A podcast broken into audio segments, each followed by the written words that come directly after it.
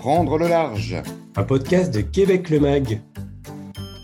Embarquez avec nous pour découvrir des lieux, des décors, des recettes, des expressions, des monuments, des parcs, des phares, des personnalités, des sentiers, des routes, des traditions, des accents, des musées, des animations, des festivals, des histoires.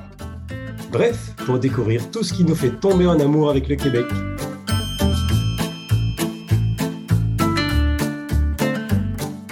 Bonjour tout le monde, je suis très content de vous retrouver pour ce nouvel épisode Prendre le large du podcast de Québec le Mag. Alors on poursuit aujourd'hui notre série consacrée au tourisme autochtone. On vous a déjà emmené dans les épisodes précédents à Guespeg et à Wendake, des épisodes que vous pouvez évidemment écouter ou réécouter sur notre chaîne de podcast Québec le Mag. Et là, on repart au nord du fleuve Saint-Laurent, alors pour le coup bien plus au nord, dans le Grand Nord, comme on dit, dans la région du Nunavik. C'est là que nous attend notre invitée du jour, Isabelle Dubois. Bonjour Isabelle. Bonjour. Oh, j'ai été surpris par le bonjour. C'est un bonjour en langue inuit, c'est ça? Exactement, en inuktitut, oui. D'accord. Ben, écoute, Isabelle, bienvenue dans ce podcast Prendre le large. Merci d'avoir euh, accepté notre invitation. Ça me fait plaisir. Alors Isabelle, tu es coordonnatrice marketing et communication pour Tourisme Nunavik. Autant dire que tu connais la région comme ta poche. Est-ce que tu peux, pour commencer, nous la situer géographiquement et dans sa dimension oui, en fait, je ne la connais pas aussi bien que les Inuits, mais effectivement, après 22 ans, je commence à la connaître. Donc, le Nunavik, pour situer, c'est euh, à peu près à 1400, 1500 km à vol d'oiseau depuis Montréal. Et quand je dis à vol d'oiseau, c'est exactement ça parce que le Nunavik n'est pas relié au réseau routier du reste de la province du Québec. Donc, la seule façon de s'y rendre, c'est en avion. Euh, donc, on est loin de, toutes les grandes villes. Euh, on est, c'est un territoire euh, très, très, très, très grand qui fait 507 000 km, donc qui est à peu près la taille de la France, en gros, mais qui est habité par à peine 13 000 habitants qui se partagent 14 communautés inuites le long des côtes de la baie du Tson, du détroit du Tson et de la baie d'Ungava. Un territoire encore vierge, si on veut, majoritairement vierge, parce qu'il y a plein d'endroits encore à découvrir où peut-être personne n'a jamais foulé le sol. Ça pose le décor, hein, ça s'annonce plutôt grandiose. On va revenir évidemment sur euh, tout ce territoire, sur les communautés surtout, et sur tout ce qu'il y a à y découvrir. Euh, je voudrais quand même qu'on parle un petit peu de toi. Tu vis et tu travailles au Nunavik, tu l'as dit, depuis 22 ans. Ça veut dire que tu n'es pas originaire de la région. Alors, qu'est-ce qui t'a amené dans, ces grands espaces du Nunavik? Non, effectivement, je ne suis pas originaire de la région. Euh, mais j'y suis venue la première fois en l'an 2000 en fait, un 1er avril. Donc, je suis arrivée euh, sur un voyage de presse comme journaliste, comme pigiste, journaliste et photographe.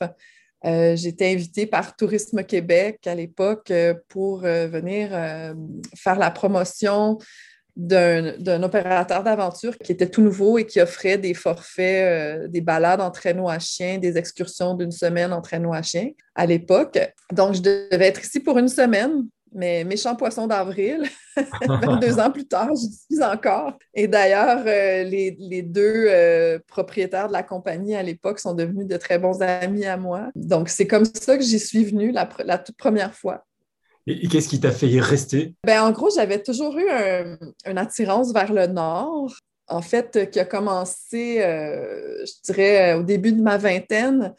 Euh, j'ai commencé à faire du traîneau à chien avec un ami qui avait des chiens de traîneau euh, dans les cantons de l'Est, d'où je suis originaire. Et euh, cette activité-là m'a amené un peu vers une curiosité envers les origines de l'activité du, traîneau à chien. Et bon, c'est sûr que j'ai découvert que c'était les Autochtones qui, se servaient des, chiens de traîneau à la base. Bon, il y a aussi les coureurs des bois. Mais la partie qui m'intéressait le plus, c'était chez les Inuits, qui étaient en fait complètement dépendants des chiens de traîneau pour leur déplacement, étant nomades. Et ça m'a vraiment intéressée à, la culture euh, de ce peuple incroyable que j'ai la chance de côtoyer aujourd'hui. Et euh, j'ai voulu en savoir plus, donc j'ai toujours voulu aller dans le nord.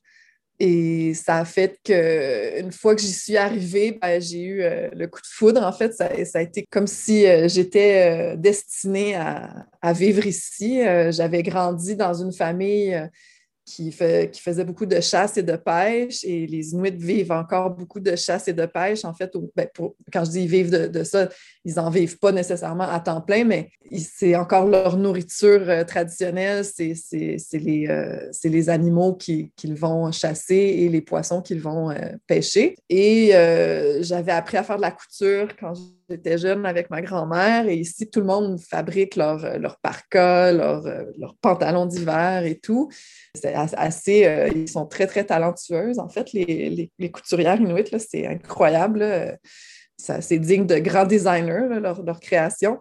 Et donc, je me suis sentie comme à ma place, comme si j'avais un peu, en, quelque sorte, retrouvé mes racines euh, ici. Donc, ça m'a donné envie de, rester et euh, de trouver du travail qui en fait finalement m'a trouvé dans un après avoir euh, après mon voyage de presse qui a finalement duré un mois au lieu d'une semaine, j'ai dû retourner chez moi. Et sur l'avion de retour, j'avais un billet pour un mois pour voir si j'allais j'allais pouvoir euh, vivre ici, trouver du travail. Et j'allais habiter justement chez un couple de Français qui avait des chiens de traîneau ici. Ah oui, euh, ouais, ouais, ouais.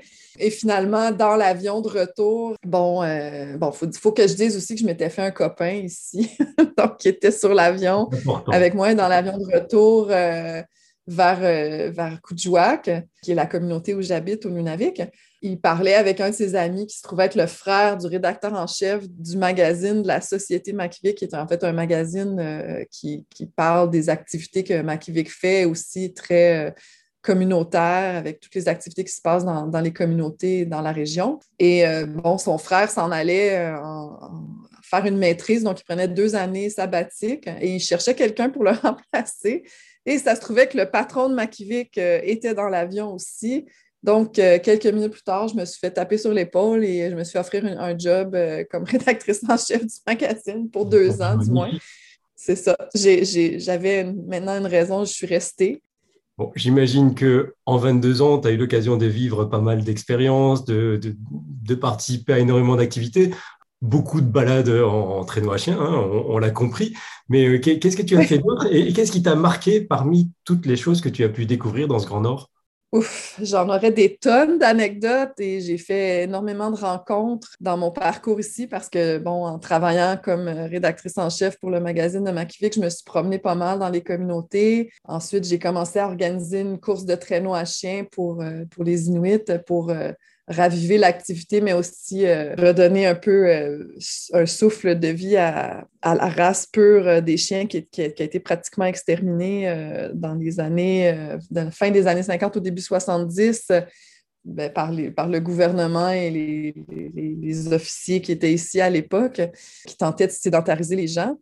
donc, je me suis promenée sur la toundra avec les gens. Donc, c'est sûr que ça a été des moments incroyables à partager avec eux, d'être euh, moi, la petite blanche, euh, toute seule avec ce groupe euh, d'hommes inuits qui voyageaient en traîneau à chien d'une communauté à l'autre dans le cadre de cette course-là, qui était au départ très conviviale. C'était comme la, première course, en fait, ça a été, comment dire, une aventure. Finalement, c'est qu'on vivait tous ensemble. À, par la suite, les années suivantes, c'est devenu plus compétitif. Mais cette première aventure-là, ça a été euh, une très, très, très belle expérience. Est-ce que tu as euh, une anecdote d'une rencontre, d'une expérience à partager euh, que, tu aurais vécue durant ton, parcours sur place, et juste après ton arrivée peut-être? Ah, au Nunavik, j'ai fait énormément de rencontres. J'aurais plusieurs anecdotes à raconter. Je pourrais en faire un livre, en fait. Euh, mais la rencontre qui m'a le plus marquée et qui a aussi fait que je me suis sentie euh, la bienvenue ici et qui m'a donné envie de rester, c'est lors de mon, de mon, premier voyage, finalement, euh, après la, la, semaine passée à faire du traîneau à chien avec les gens qui m'avaient invité pour le voyage de presse. J'ai extensionné mon séjour pour aller dans les monts Gap, faire du ski extrême, en fait, avec avec euh, des, skieurs qui, faisaient des films à l'époque euh, de ski extrême euh, que je connaissais parce que je les avais rencontrés, je les avais invités en fait quand j'étais à l'université, on avait fait une activité pour, pour amasser des fonds pour, pour, notre équipe de ski. Comme par hasard, ils se sont retrouvés ici au Nunavik et je les ai rencontrés, ils m'ont invité à partir avec eux dans les Torngat. Et après une semaine dans les Torngat avec eux, je devais retourner au village le plus près, qui était Kangriswalujouak, euh, et reprendre l'avion pour Kujouak. Mais la journée où on, on, retournait vers le village, euh, il y a une tempête de neige qui a commencé. Et euh, donc, on s'est dépêché de rentrer au village et l'oncle d'un des guides qui, voulait s'assurer que, tout allait bien à cause des conditions météo est venu nous rejoindre sur le sentier. Et finalement, on est allé comme chez lui pour euh, finalement que je me rende compte que mon avion était annulé dû à la température, dû à, la météo, en fait, à cause de la tempête de neige. Euh, qui devenait un blizzard, en fait. Euh, on ne voyait plus grand-chose. Et les, toutes les chambres à l'hôtel, au seul hôtel du village, étaient toutes prises. Donc, j'avais aucun endroit où aller. Je connaissais personne dans le village, mis à part les guides qui m'avaient ramené au village, mais qui étaient des jeunes euh, de 17, 18 euh, ans à l'époque. Donc, l'oncle de celui-ci fait une blague en disant euh, Ben, je peux te construire un igloo à côté de ma maison et, et tu, pourras, tu pourras rester là. Et cet oncle-là, en fait, c'est Daniel Anana, qui est un, un gars super sympathique et aussi un artiste incroyable. Sa femme était, a été témoin de la scène et l'a pris au sérieux. Elle s'est fâchée contre lui. Et elle, euh, lui a dit euh, Non, non, non, tu ne vas pas euh, laisser cette pauvre fille rester dehors comme ça. Et elle dit Moi, j'ai adopté beaucoup d'enfants dans ma vie. Elle dit Je vais en adopter une autre. Elle fait que là, elle me dit Viens, panique. Panique, ça veut dire ma fille. Fait qu'elle m'invite à rentrer chez elle. Puis du coup, je suis, je suis devenue sa fille adoptive. Et quand je dis je suis devenue sa fille adoptive, c'est un lien qui, perdure encore 22 ans plus tard. Elle m'appelle toujours Panique, qui veut dire ma fille. Et tous ces enfants euh, qui, étaient, qui étaient nés à l'époque, qui, étaient euh, soit ses enfants euh, biologiques ou adoptifs, m'appellent toujours grande sœur. Et son père, qui malheureusement, il n'est plus des nôtres maintenant, mais son père qui habitait avec eux à l'époque, euh, m'a pris sous son aile et malgré le fait qu'il ne parlait pas un mot d'anglais, que moi je ne parlais pas un mot d'inuktitut, il, s'est pris d'affection pour moi, puis il voulait tellement que je reste qu'il s'est mis à me à m'apprendre des phrases en inuktitut pour que je me trouve un chum ici et que je reste au Nunavik. c'était, vraiment, c'était vraiment drôle. Tu as vraiment été au sens propre quasiment adopté par cette communauté.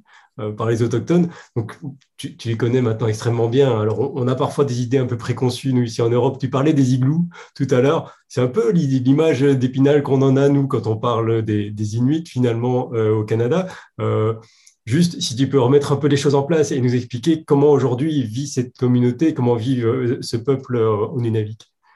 Oui, bien effectivement, c'est certain que les, les Inuits n'habitent plus dans des igloos. Mm-hmm. En fait, je pourrais dire qu'ils habitent encore dans des igloos parce que le mot igloo à la base veut dire maison.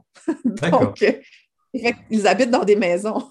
Mais euh, maintenant, le, vrai igloo en, bloc de neige, on l'appelle igloo vigac, qui veut dire, euh, dans le fond, l'igloo traditionnel, si on veut. mais oui, effectivement, ils n'habitent plus dans, dans des maisons de neige ils habitent dans des maisons euh, comme vous et moi, finalement, avec des murs, avec la télé, l'Internet, euh, qui ne fonctionnent pas toujours très bien, mais bon, quand même. Et il y a beaucoup de traditions qui perdurent, effectivement. Euh, comme là, on est vendredi aujourd'hui. Et le vendredi après-midi, là, souvent, là, tu vas voir tout le monde partir, selon la saison, soit en motoneige ou en bateau, pour aller à la pêche ou à la chasse. Donc ça, cet appel de la nature est encore très, très, très présent. Et effectivement, quand ils sont sur le terrain, sur la toundra ou sur la banquise, ça va leur arriver de bâtir un igloo pour dormir, pour passer la nuit ou de monter la tente euh, traditionnelle qui est un toupic, en fait, qui à, l'époque était composé de peau, mais maintenant est en canevas. Par temps très, très froid, ils vont avoir certains vêtements encore faits de, fourrure. j'ai déjà vu euh, le, grand-père de ma fille, en fait, a des pantalons en, peau d'ours polaire. Euh, et j'ai vu des, comme on appelle des tac, c'est comme un, un, mais en peau de, caribou, il y en a en peau de phoque encore. Mais en général, euh, ils vont s'habiller comme vous et moi, mais avec des, vêtements appropriés. Donc, c'est sûr qu'il ne faut pas s'attendre à débarquer de l'avion. Euh, dans le Grand Nord et voir tout le monde habillé en peau avec juste une petite communauté d'igloo. Certain. On n'est pas dans les bandes dessinées. Sur la banquise, ça peut se voir, effectivement. Bon, ça donne quand même très envie de visiter ce fameux Nunavik. Est-ce que tu peux juste nous parler des, expériences qu'on peut y vivre en tant que visiteur, vraiment en tant que touriste, euh, nous, Européens, si on décide d'aller visiter ce Nunavik? Alors, on a compris qu'il va falloir prendre l'avion, deux fois. Hein. Il va falloir aller jusqu'à Montréal ou jusqu'à Québec et puis repartir là-bas. Euh, justement, quels sont les, trajets qui existent Quelles sont les facilités qui sont données pour pouvoir aller visiter cette région? OK. Ben, en fait, euh, le, le la communauté euh, où j'habite, c'est un peu comme la porte d'entrée, si on veut, du Nunavik. Du côté de Longava, du moins. Du côté de Lutson, on a aussi Pouvournitouk, qui sert de porte d'entrée du côté de la baie d'Utson.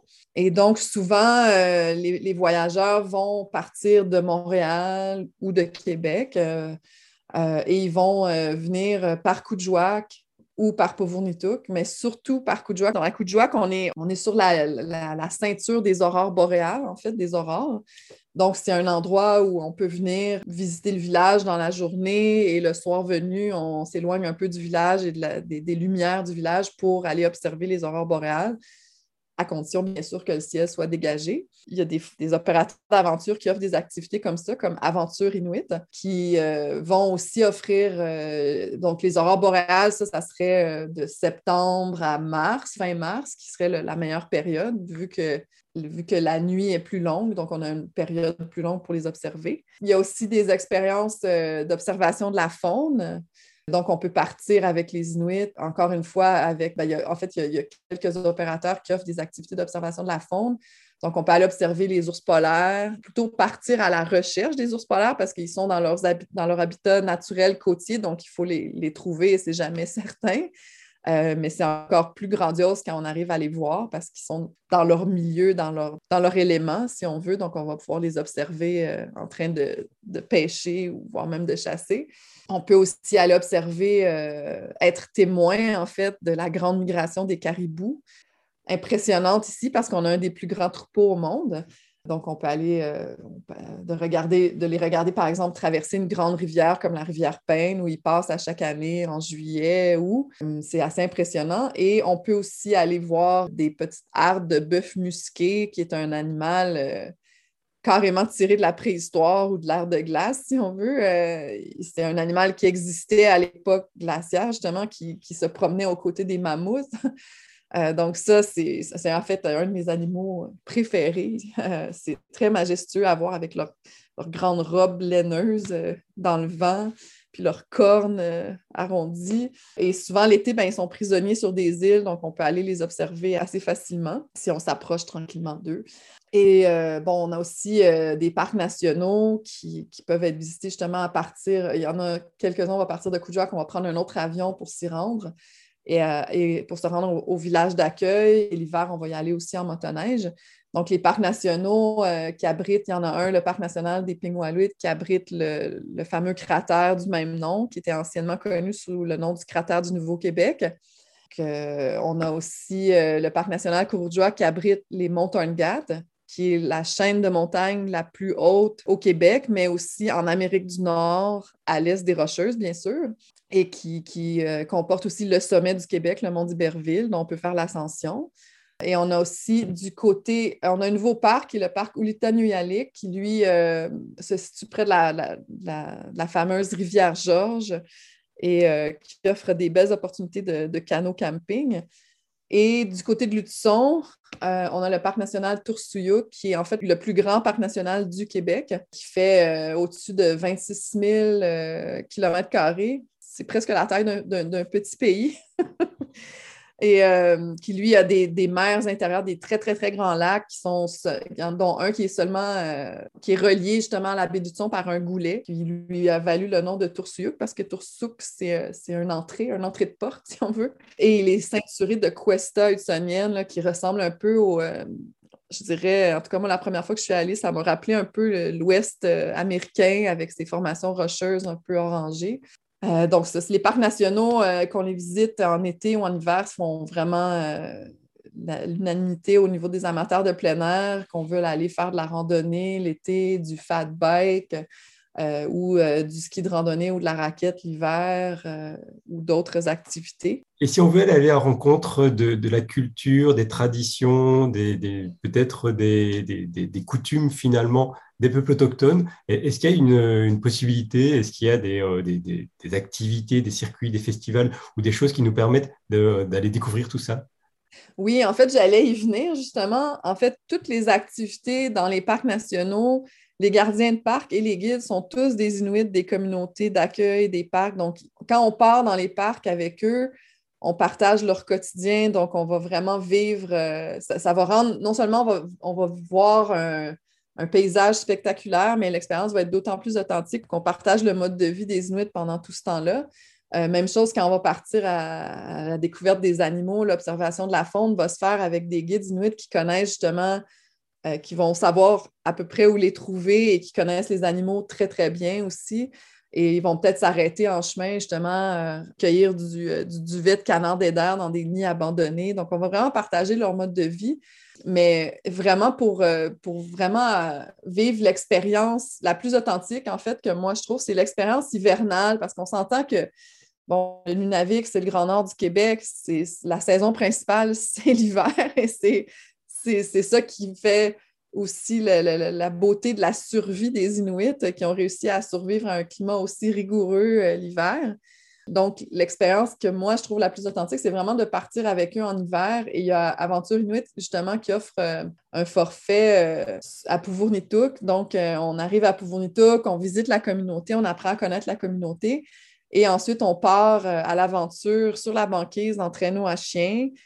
Euh, avec des, guides inuits et on va apprendre à construire des igloos. Donc, on peut participer à la construction des igloos avec les maîtres dans l'art qui vont partager leur savoir ancestral. Et on peut dormir sous cet igloo, euh, sous un millier d'étoiles et des aurores boréales. Donc, ça, c'est pour moi l'expérience la plus authentique, je trouve, euh, à vivre au Nunavik pour vraiment découvrir la culture des Inuits. Mais comme je disais, tous les forfaits offerts souvent sont, accompagnés par, euh, ben, souvent, majoritairement, ils sont accompagnés de guides inuits. Donc, on, est toujours en train de partager leur quotidien euh, vraiment euh, avec eux. Donc, si on est par exemple dans les parcs, c'est eux qui, sont les, gardiens de parc. Ils ont quand même gardé des droits de chasse et de pêche ancestraux.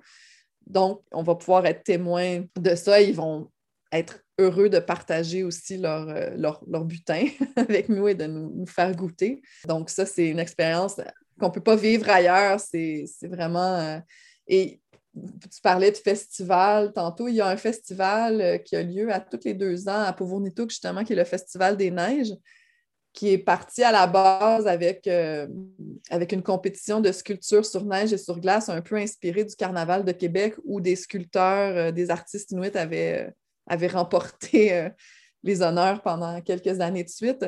Et euh, ce festival-là, c'est encore plus que ça. Maintenant, c'est une célébration de la culture inuite parce qu'il va y avoir aussi des compétitions de plusieurs habiletés traditionnelles, que ce soit la construction d'igloo, euh, le traîneau à chien, la pêche sur la glace. Ils vont faire des, compétitions. Donc, donc, ça nous permet vraiment de, les voir à l'œuvre. pour, pour quelqu'un qui aime moins l'aventure, puis s'aventurer euh, sur la banquise ou quoi que ce soit, qui voudrait juste avoir une chance de, de découvrir la culture, ça pourrait être une belle occasion. Voilà, ça, ça peut être toutes des belles expériences euh, à vivre pour découvrir la culture euh, incroyable des Inuits. J'imagine qu'on peut retrouver toutes ces informations, toutes ces dates, tous ces forfaits possibles sur le site de Tourisme Nunavik si jamais on veut avoir plus d'informations. Euh, oui, en fait, présentement, notre site est en construction, mais il y a des liens vers euh, le site de Parc Nunavik pour ce qui est des, informations dans les parcs nationaux. Il y a des liens vers le site d'Aventure Inuit. Il y a aussi des liens vers un site pour des pourvoiries de pêche. Il y a, plusieurs liens que vous pouvez euh, aller voir. Il y a aussi le site de Tourisme autochtone Québec, la section sur la région du Nunavik dans laquelle vous allez trouver beaucoup d'informations. On n'y manquera pas. J'imagine que tous les guides dont tu nous parles parlent français ou anglais, donc c'est facile de converser avec eux ça ferait, ça mangerait pas de pain d'avoir quand même quelques mots de. Alors, rappelle-moi la langue locale. En fait, je vais te dire une expression qu'un de mes amis québécois a sorti une fois pour que tu puisses te souvenir du nom de la langue. Donc, la langue, c'est Inuktitut. Mais en bon québécois, ça sonne comme Inuktitut. D'accord. Donc, euh, tu as commencé par nous dire bonjour en Inuktitut. Je propose que tu nous donnes un rapide cours d'Inuktitut, que tu nous partages en fait euh, quelques mots qui nous permettront juste bah, de, nous intégrer mieux le jour où on va aller visiter Nunavik. Euh, oui, ben c'est ça. Pour commencer, bonjour. Le bonjour général, c'est Ullukut. Je ne vous apprendrai pas toutes les sortes de bonjours parce qu'il y a un bonjour le matin qui veut dire bon matin, il y a un autre c'est bon après-midi. ça, ça finirait plus. Mais en gros, Ullukut, ça va. Ou les gens vont simplement dire Hey, qui est comme le, bonjour plus familier, si on veut. Euh, ils vont être très heureux si, mettons, vous faites quelque chose avec eux et vous avez le goût de les remercier. Euh, de savoir comment dire merci en Inuktitut, c'est très apprécié. Donc, ça serait Nakurmik. Nakurmik. Oui, exact. Et aussi, bon, euh, si on veut savoir le nom de quelqu'un, on peut, on peut demander Kinovit, qui veut dire littéralement à qui appartient cette face, si on veut. Donc, Kinovit. Si, si on veut se dire au revoir, ça, ça va être euh, Atunai, que je, je, pourrais dire tantôt quand on va, quand on va finir. Nakurmik, pour tous ces, ces, partages, pour toutes ces. Euh, ces, il a allé. ça veut dire bienvenue, il a allé. D'accord. On va se dire à bientôt pour euh, ben, poursuivre, nous, notre découverte du tourisme autochtone à travers toutes les régions du Québec. Isabelle, euh, je te dis à bientôt, j'espère, au Nunavik. Takula Rivogo. À bientôt. Au revoir. Au revoir, à